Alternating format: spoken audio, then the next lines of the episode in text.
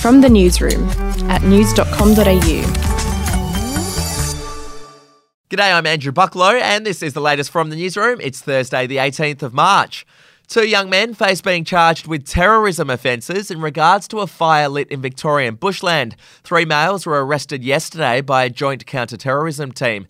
Now, police allege they identified potential terrorism activity over a fire lit north of Epping on February 18 and a public assault in Melbourne on March 10th.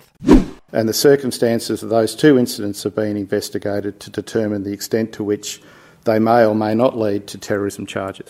That was Victoria Police Assistant Commissioner Michael Hermans. Meanwhile, Australia's Domestic Intelligence Agency, ASIO, has revealed it removed a nest of spies from the country last year. The spies developed targeted relationships with current and former politicians, a foreign embassy, and a state police service. The ASIO Director General wouldn't reveal which country the spies were from. To the US now, and President Joe Biden has labelled Vladimir Putin a killer. He also said the Russian president will face consequences for allegedly trying to steer last year's election in Donald Trump's favour. He will pay a price. I, we had a long talk, he and I. We've, I, I know him relatively well.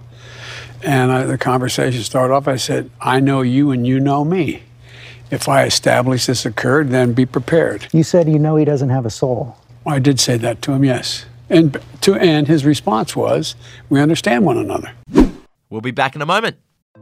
Hey, I'm Felicity Harley and I host Healthyish, where we chat to experts, influencers, and people in the know from around the globe to arm you with the knowledge to make healthier decisions for your mind, body, and soul. I think if we're going to be focusing on health, like sleep is probably the biggest component Oh, of that. I, I think sleep is the cornerstone. like choose the harder option because I've never woken up and gone, I regret that run that I went at 4 a.m. I've never done that. Search for Healthyish and Extra Healthyish wherever you get your podcasts.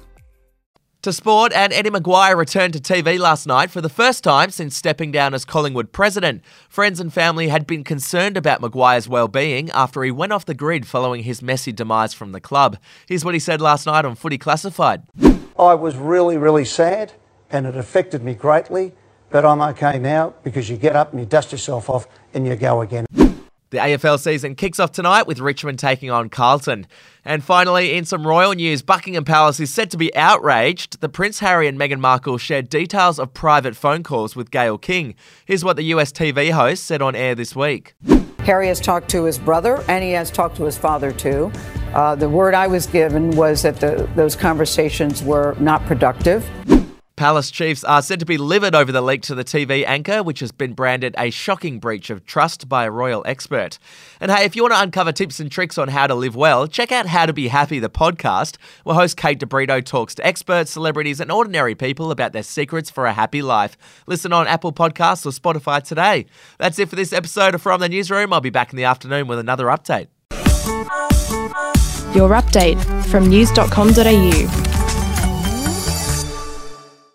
Are you ready to get an inside look at crime from someone who has investigated some of Australia's worst crimes? It was like Aladdin's cave. The luminol found bloodied footprints and bloodied handprints on a wall, so it's Yeah. just like a horror movie. Former homicide detective Gary Jubelin sits down with cops, crims, addicts, victims, small time cheats, and big town lawyers as they tell their incredible stories. My house got raided. Next thing you know, I got bail refused. Next thing you know, I'm on a truck to Parklea Prison. Listen to I Catch Killers early and ad free on Crimex Plus on Apple Podcasts today or wherever you get your podcasts.